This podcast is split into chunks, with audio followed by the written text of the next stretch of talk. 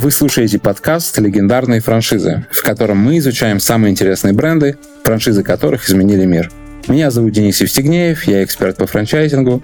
Со мной в студии Константин Сагалов, председатель правления Суши Вок. Всем привет! Этот подкаст мы делаем в студии Red Baron. Спонсор этого сезона – Моди, франшиза классных товаров по доступным ценам. Итак, э, сегодня у нас Subway. Большая, огромная международная сеть, Общий пит, как мы любим, франшиза большая, серьезная, в России представлена очень мощно. Начнем с того, что, Константин, что ты думаешь вообще в целом про Subway, про эту сеть, про то, как она выглядит, какой продукт она дает?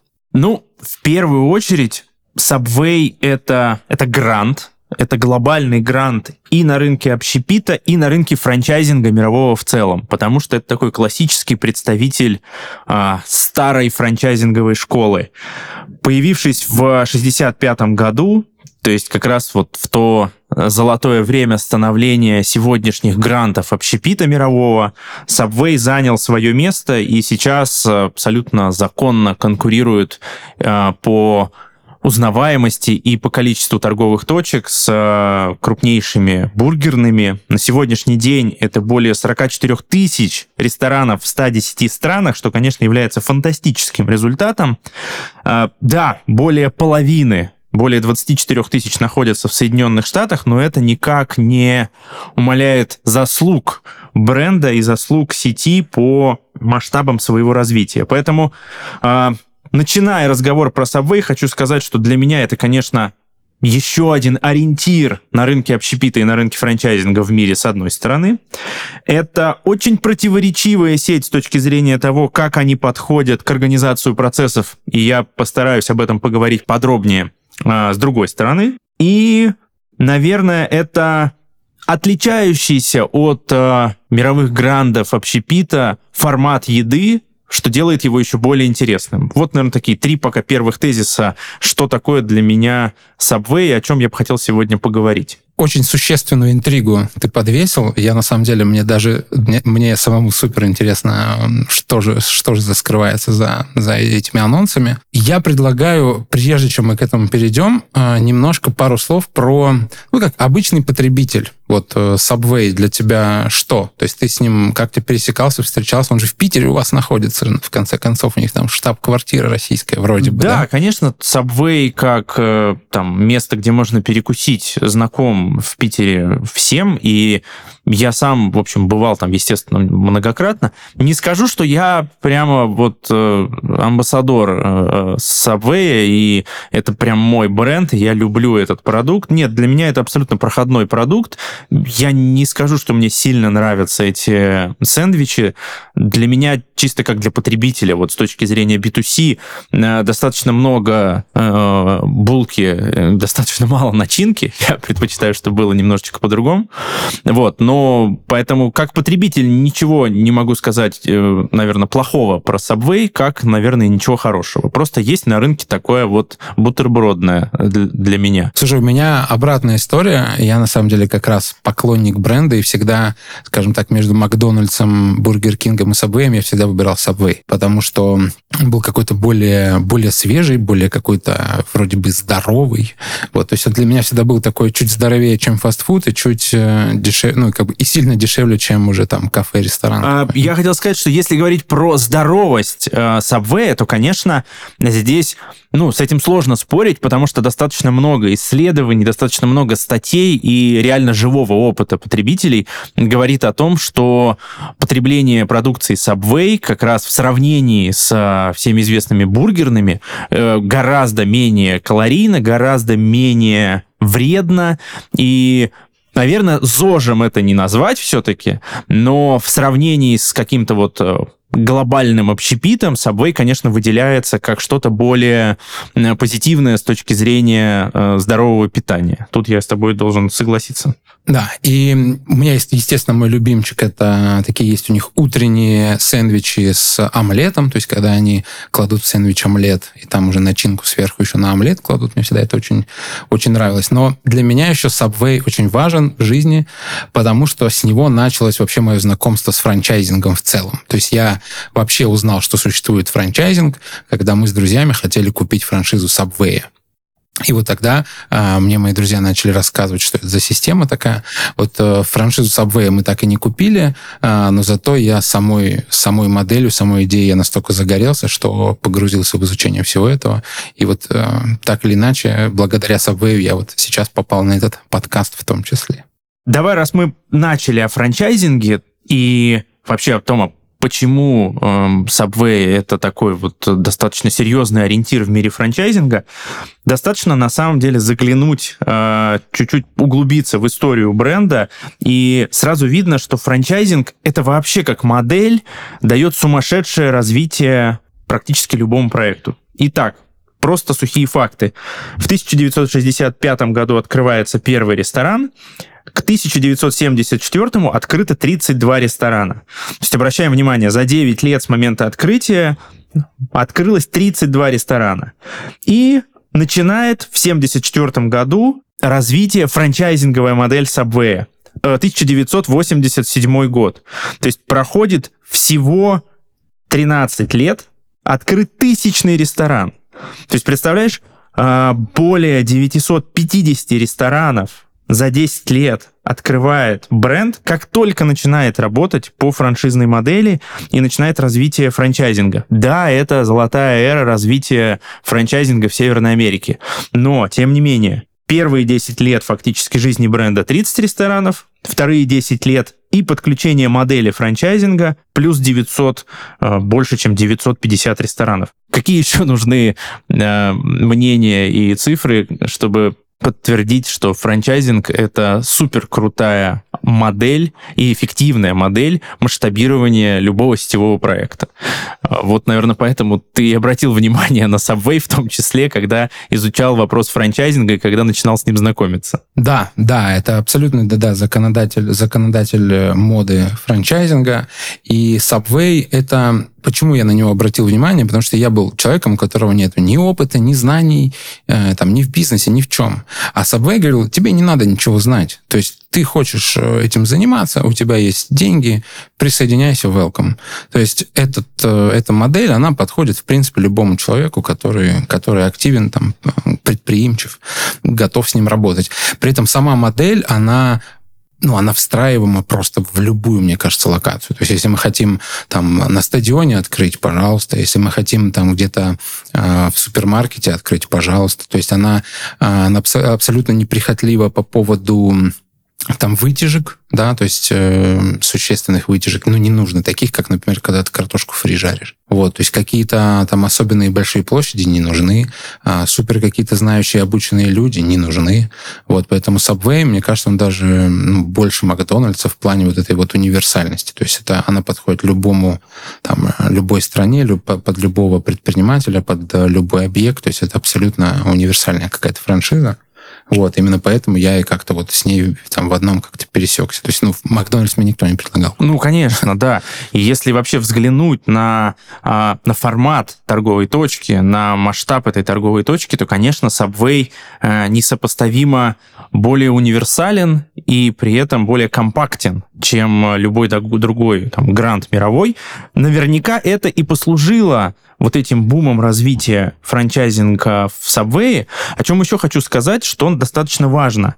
Э, Subway проводил очень-очень агрессивную политику франчайзинговую с точки зрения того, как открывали они свои точки. То есть фактически можно сказать, что они отпустили рынок франчайзинга в какой-то момент и давали своим партнерам открываться практически в любой локации, даже если это возможно, противоречило какой-то здравому смыслу по соседству двух сабвеев.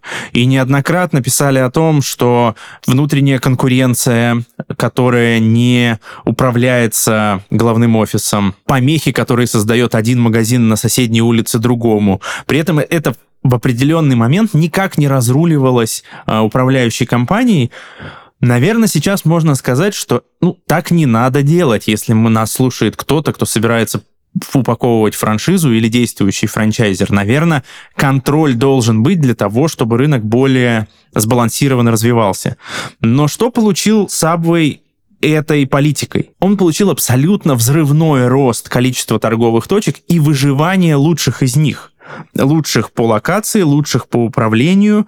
При этом все точки достаточно компактные и простые в реализации, что позволяло им открываться и закрываться достаточно быстро, меняя локацию, меняя какой-то подход к работе или площадь. И тем самым Subway, в общем-то, вроде бы имея ну, гораздо более скромные показатели по выручке на торговую точку и по маркетингу на самом деле, потому что бюджеты несопоставимы были в свое время у Subway и у Макдональдса, например, того же. Угу. При этом создавать абсолютно устойчивую количественную конкуренцию по э, присутствию любому другому бренду общепита.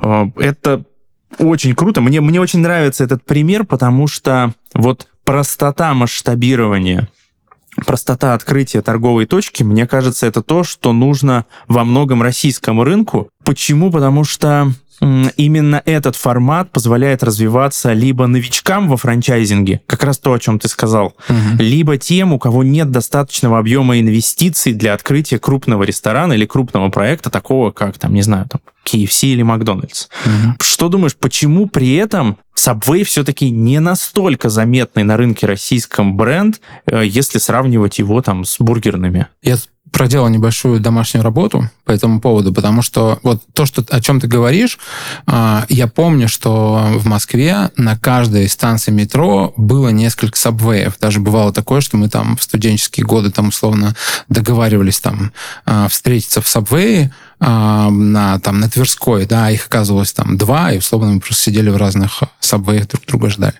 Вот, их было реально очень много. Сейчас этого э, нету. То есть я все локации, которые мои любимые, там, в которых я заходил взять сэндвич, их уже нету. То есть на их месте там же что-то другое открыто. То есть в какой-то момент произошло схлопывание вот этих точек. И на самом деле вся сеть, она очень сильно скукожилась в, в России там в том числе. Вот, она начала сокращаться. Эм, я сейчас вижу какие-то очень, ну, какие-то неактивные какие-то такие попытки что-то там развиваться на, на рынке франчайзинга. То есть я не вижу какой-то активной там экспансии всей этой истории. Вот.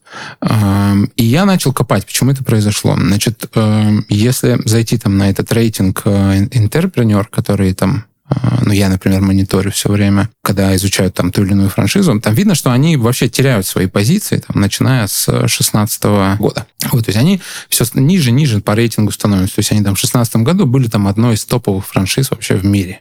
Вот, потом они постепенно там сползали, сползали, сползали, и вот сейчас где-то там они уже там очень, очень далеко от, от лидерства. Но вот именно в 2015 году умер их э, основатель э, Де Люка, да, вот этот э, человек, который основал изначально сеть. И просто сменилось управление, и, соответственно, вся сеть начала, ее начало как-то очень жестко лихорадить, в том числе и, я так понимаю, не только в России, но и в мире. Вот. И мне кажется, это все связано, связано с этим. Вот что ты думаешь про это? Наверняка вот идейность, которая всегда исходит от основателя, с его уходом теряется или начинает трансформироваться во что-то другое. И, наверное, в мире, у меня, честно говоря, нет статистики, потому что вот просто как-то ее не видел, как развивался Subway после его ухода в мире, но в России э, с 18-19 года, э, в 18 точнее, 19 году э, закрылся каждый десятый Subway как раз э, то, о чем ты говоришь, их стало гораздо меньше. С, сама компания говорит о том, что это э, вызвано было экспансией большой тройки на рынок фастфуда России. Можно верить им, можно нет, то есть могут быть и внутренние какие-то причины, но в принципе, э, учитывая, что это вот десятые годы действительно была достаточно активная экспансия Бургер Кинга, Макдональдса и KFC. Их внутренняя конкуренция, безусловно, затрагивала весь общепит. Тем более, когда ты так сильно успел отмасштабироваться, как Subway, то ты вынужден был а, ну, принимать правила игры, проигрывать в маркетинговой войне этим а, грантам с их бюджетами и оптимизироваться, закрываться. В этом плане как раз формат самого Subway позволял им, наверное, быстро закрыться, быстро открыться, и сокращение сети вполне органичным, органично прошло по просто необходимости. С чем еще сталкивались в франчайзе и о чем писали и пишут франчайзи э, Subway, почему я в самом начале сказал, что это достаточно противоречивая м, такая сеть и против, противоречивая история развития франчайзинга. Многие говорят о том, что отсутствует единая система поддержки, единая система контроля за поставками, за ингредиентами, и это приводит к тому, что точки Subway очень сильно отличаются друг от друга, причем отличаются не только по э, сервису и по качеству обслуживания, по времени обслуживания, но даже по продукту, по тому, какие ингредиенты используются. Э, для меня это было достаточно дико услышать, и прочитать, подтвердить, опровергнуть не могу, просто вот такая информация из недр э, сетей от э, франчайзи.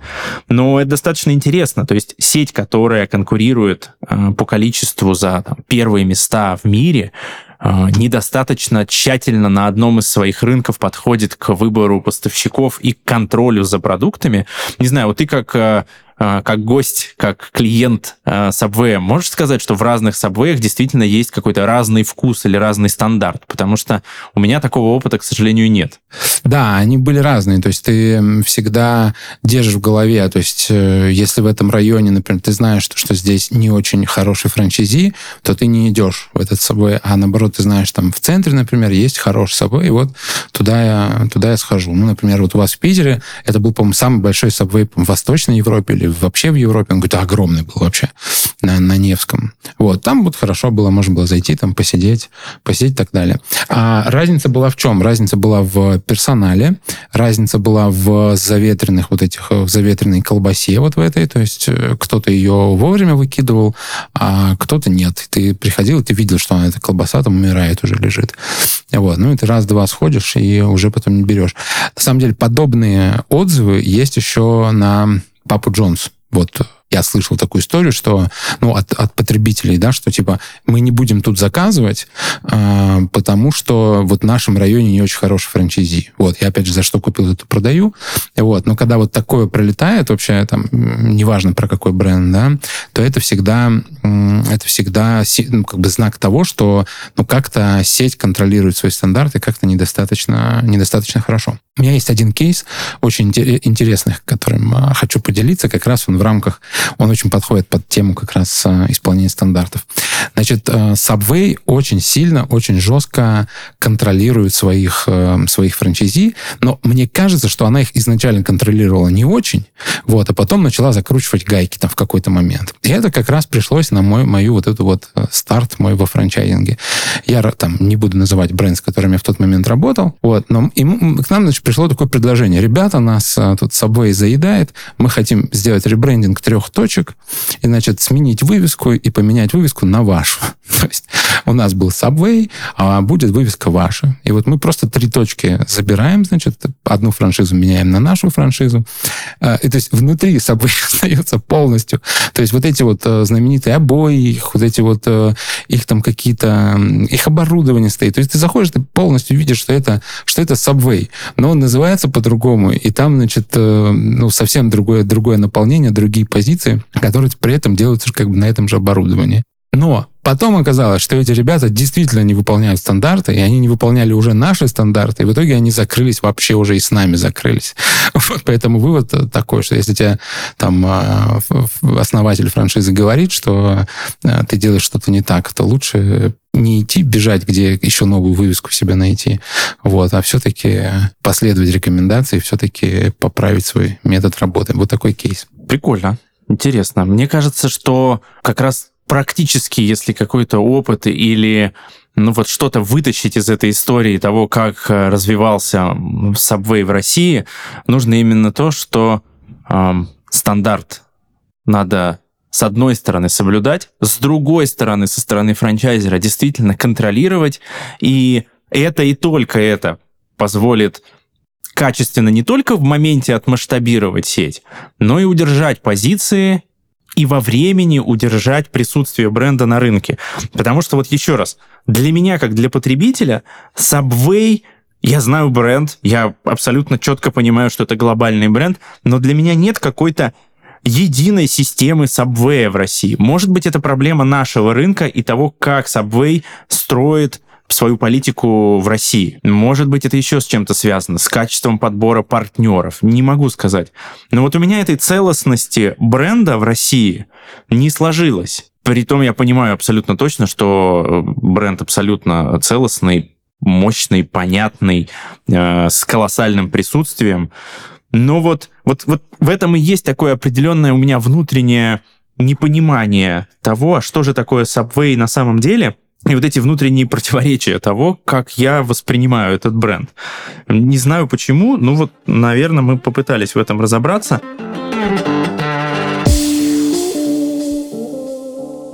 В эфире рубрика «Платиновые правила бизнеса». В ней мы узнаем, как сделать бизнес платиновым и порвать всех конкурентов на рынке. Сегодня у нас в гостях Ричард Брэнсон, один из богатейших людей Великобритании, бизнесмен, рыцарь и космический турист. Поделись секретом, Ричард, какая идея будет следующей? Пока еще не решил. Из танка я уже стрелял в свадебном платье на публике. Появлялся, стюардессой был и даже в космос летал. Хотя вообще до сих пор жаль, что та идея с попугаями провалилась.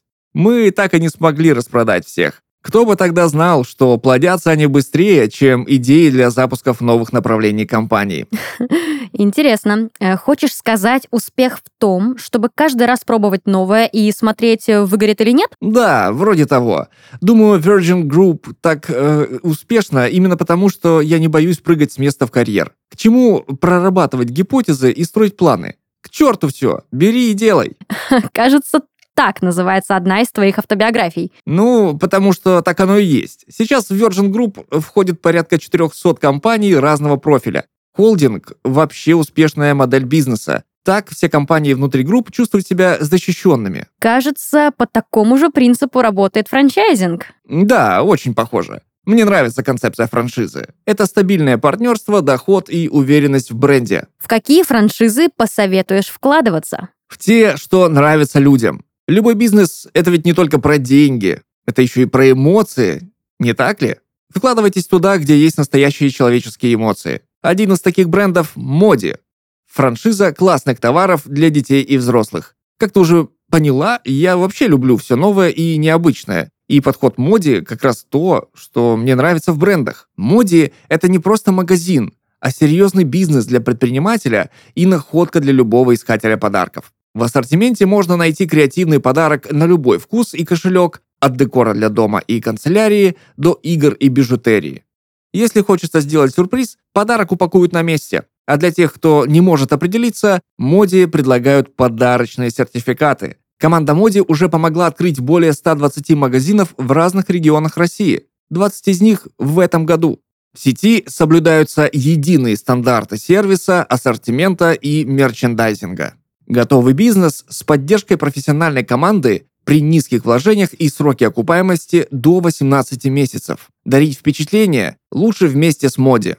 Узнать о франшизе можно по ссылке в описании этого выпуска. Спасибо за бизнес-коучинг, Ричард. У нас в гостях был Ричард Брэнсон, человек, который обожает франшизы. Увидимся на следующей неделе. А, как ты думаешь, Subway один из э, немногих э, мировых брендов, который э, продолжает работать в России, который никаких заявлений по поводу ухода не делал. А что ты думаешь, может ли он отыграть какие-то, может быть, утраченные позиции за последние там, пять лет у большой тройки, которая уходит с рынка, меняет название, меняет владельцев. Ну, это шанс, это такое окно возможностей, они действительно должны, должны этим воспользоваться. Я так понимаю, вот, честно говоря, для меня это всегда вот загадка какая-то. То есть Subway никто не трогает, да, вроде как Burger King тоже никто не трогает, то есть они вот по своим названиям как работали, так и работают. А KFC и Макдональдс почему-то вынуждены там что-то менять. Вот честно говоря, вот это какая-то политическая такая штука, не знаю, она мне не, не ясна. Но в целом, да, Subway сейчас должны вспомнить свой опыт, э, как они занимали, занимали рынок э, в, там, в начале 2000-х и воссоздать эту свою практику и э, прийти к тем же позициям, которые были у них тогда. Я думаю, что это отличная возможность. Ты знаешь, мне кажется, что Subway, ну, условно, никто не трогает, потому что этот бренд, как бренд, вот не очень заметен на рынке. То есть он не несет какой-то массовой силы в сознаниях. он не является каким-то символом, он не является каким-то маркером. А, когда мы с тобой обсуждали там некоторые другие бренды, помнишь, мы говорили о том, что э, наличие этого бренда в городе, того или иного крупного международного бренда, Мгм. есть некий Мгм. показатель того, что сюда добралась цивилизация. Вот наличие Subway э, является таким маркером, как думаешь, или нет? Для тебя, например. Вот Нет, ты когда куда-то абсолютно приезжаешь, нет. ты можешь Абсолютно обратить нет. внимание на то, есть Subway в городе или нет? Нет, конечно, ну, абсолютно нет. То есть, э, ну, есть и есть. Я понимаю, что это маленькая точка, которая там открывается, э, там открывается за, за полтора месяца там со всеми делами. Вот, соответственно, ее, ну, кто-то смог открыть, как бы отлично. Вот, ну, наверное, выбирая там из no-name точек, если я там в какой-то там стране новой, которой я не понимаю, что есть, я увижу Subway, наверное, я больше на нее, ну, в пользу него сделаю вы- выбор все-таки, потому что я его Мгм. примерно ожидаю качества, которое я там и вижу. Вот, но какой-то такой идеологической эм, направленности в этом, конечно, не будет. А, не так, как там Макдональдс. Давай, коль скоро мы сказали, что Subway работает в России, продолжает свое развитие, и это чисто франчайзинговая история, просто к которой есть определенные вопросы, в которых надо разбираться, если вы планируете партнерство с ними. А, Давай скажем о приблизительных цифрах для России, которые сейчас озвучивает а, управляющая компания. Значит, Мгм. на сегодняшний день это от 4 до 6 миллионов инвестиций, связанных с подготовкой помещения, с закупкой оборудования, с закупкой продуктов, наймом персонала. Это паушальный взнос в районе 7,5 тысяч долларов, надо уточнять. А, Роялти в 8% и до 3,5% маркетинговый взнос. А, На Мгм. самом деле достаточно высокие, на мой взгляд, цифры для российского рынка, учитывая, что есть вопросы к маркетинговой поддержке от глобального сабвея на рынке России. То есть фактически тут больше 10% мы планируем отдать. А, Вот базовые цифры. Мне они кажутся, с одной стороны, понятными, потому что это кратно меньше открытию ресторана пиццерии, ресторана бургерного. Это нас немного, там, условно, может быть, в полтора раза больше, чем открытие каких-то компактных а, заведений общепита, например, сушивока. А, при Мгм. этом это очень известный, все-таки узнаваемый бренд, который остается в России. И, наверное, вот если кто-то будет э, обращаться к головной компании с вопросом, обратите внимание на размер обязательных платежей ежемесячных. На мой взгляд, э, для российского рынка общепита э, высоковатый для такого масштаба торговой точки, все-таки 8% роялти и 3,5% маркетинга, мне кажется, все-таки перебор. Но, может быть, цифры изменятся, надо за этим следить. Да, это я тоже себе подчеркнул вот эти две цифры, роялти и рекламный сбор. Причем в, мои, в моих данных рекламный сбор 4,5%. Ну, то есть я правда смотрю за брендом, я сложно, сложно представить, куда эти деньги идут. Но сейчас понятно, что их просто меньше, этих точек самих, и взносов этих меньше. Вот, но и когда их было много, было тоже не сильно видно. Но, по-моему, были какие-то там на остановках какие-то баннеры были. Вот, но да, я бы задал вопрос, на самом деле, основная управляющая компания, что за эти деньги мы получаем. Потому что цифры очень большие, при том, что в общепите, ну, какая там прибыль, типа 25-30%, вот, то есть, ну, и как бы оттуда, оттуда отдать, получается, третью часть э, отдать компании, наверное, это странно. Вот, поэтому я думаю, в этом, э, в этом есть такая уязвимость некая. Вот, тут еще момент. Я прочитал э, отзывы российских франчайзи. Э, ну, как, как всегда, они такие э, наполненные эмоциями. Вот, но то, что оттуда можно именно такого рационального, рациональное зерно, которое можно оттуда, оттуда вытащить, это рост цен на иностранное, на иностранное все. Ну, то есть на валюту, все, что ты Мгм. в валюте там делаешь. То есть ты заключаешь какие-то в валюте, э, ну, саму сделку ты в валюте за- заключаешь, ты оборудование в валюте покупаешь, и в итоге, так как э, ну, валюта, она очень ненадежная, выразимся так, то соответственно, у тебя и, и инвестиции, как бы, они у тебя могут увеличиться. И поэтому э, человек, который там про это писал, он говорил, что его инвестиции увеличились там в несколько раз. Но он как раз на, на стыке там 2014 года все это пытался, все это пытался открыть.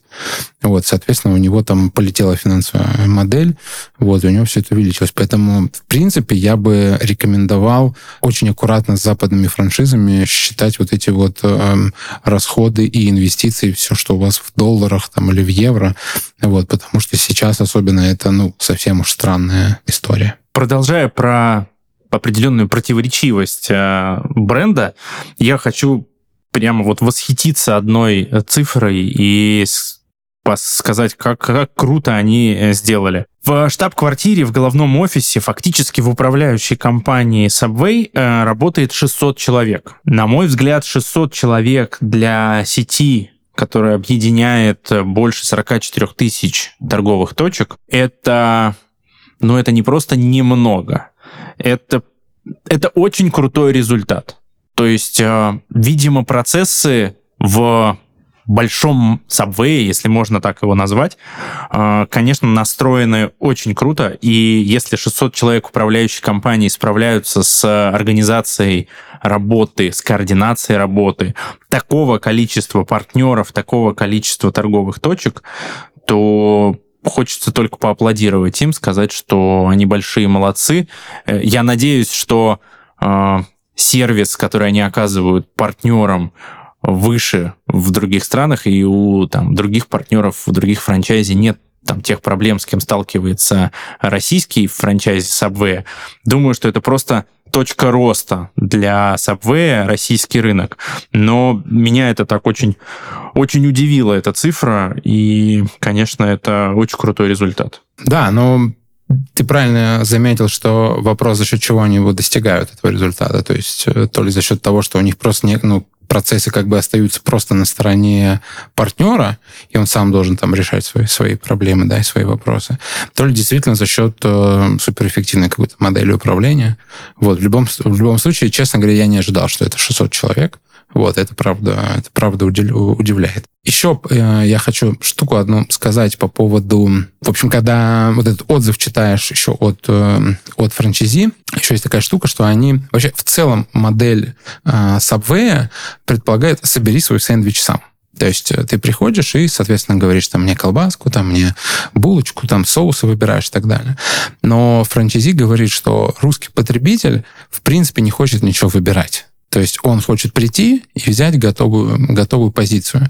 И поэтому, в принципе, он говорит, сама, сама история с вот этим «выбирай сам», а, она не сработала. То есть там в Subway есть э, ну, четкие уже, ну, то есть собрали уже за тебя там какие-то стандартные штуки. И он говорит, в принципе, русский потребитель, он так и делает. То есть он не выбирает. Вот, и поэтому можно сказать, что и эта сторона, эта сторона продукта, она как бы не выстрелила. Э, как бы, ну, по мнению того франчайзи, который писал этот отзыв. Очень может быть, что это так и действительно так, э, потому что э, даже мы в Сушевок, мы постоянно экспериментируем с такой моделью, как «собери свой вок», конструктор вока, когда ты сам выбираешь основу, соус, начинку, и тебе при тебе собирают эту коробочку, в общем, под тебя, по большому счету.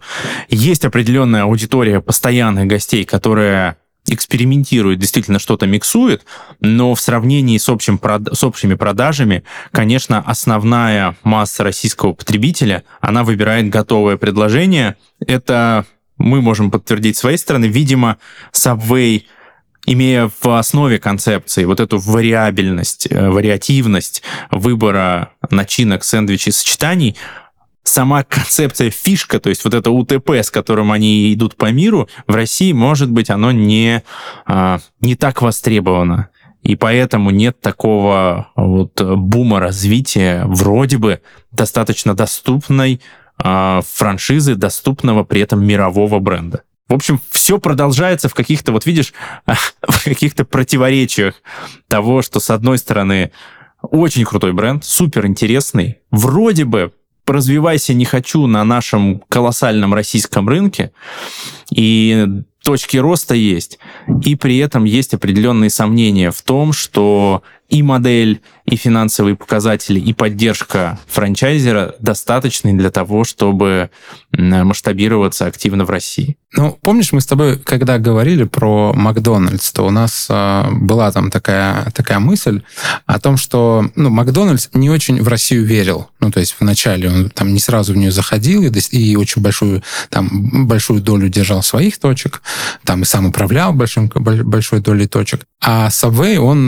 мне кажется, полностью окунулся в историю. То есть он, он, не стал, э, он не стал сдерживаться, и он просто залетел, э, залетел на российский рынок, вот, открыл кучу точек, потом большую часть из них закрыл, и теперь думает, э, что делать дальше. Вот, поэтому предлагаю, если, если закруглять, не знаю, что-то еще, если мы еще какие-то темы подни, поднять, мы давай поднимем, вот, но я предлагаю э, финалить. Я думаю, что можно финалить, и финалить, наверное, вот подведу свои краткие итоги. Мне кажется, что потенциал Subway в России не реализован уверен, что и управляющая компания, и бренд в целом будут в условиях того, что большая тройка не очень устойчиво сейчас чувствует себя на рынке по причинам политическим, а, будет усиливать свое влияние на рынке. Это безусловно, возможность, особенно возможность для регионов, потому что формат Subway и объем инвестиций позволяет заходить в достаточно небольшие города и быть там эффективными. Поэтому, как совет всем, кто рассматривает франшизу в общепите, в Subway это как раз тот вариант, над которым нужно подумать, внимательно его изучая, внимательно общаясь с управляющей компанией, но обязательно иметь его в пуле рассмотрения, если вы думаете об общепите в России. Вот, наверное, так подытожу. Да, я от себя хочу пожелать Subway удачи вот сейчас на, на таком поворотном поворотном этапе во всех смыслах э, всячески использовать э, силу своего бренда, вернуться, вернуться на рынок, чтобы я, опять же, мог в своих там каких-то любимых местах есть, есть сэндвичи, но и в том числе российским предпринимателям предлагаю вспомнить про бутерброды. Бутеры никто не отменял. Вот, можно сейчас, опять же, в, в такой же самый момент прийти со своим продуктом, его повторить, усилить, локализовать, точно также а, воспользоваться, воспользоваться хорошим опытом Subway и открыть свой продукт. Вот, с нами сегодня был Subway. Предлагаю на этом закончить. Спасибо. Все, всем спасибо. Пока.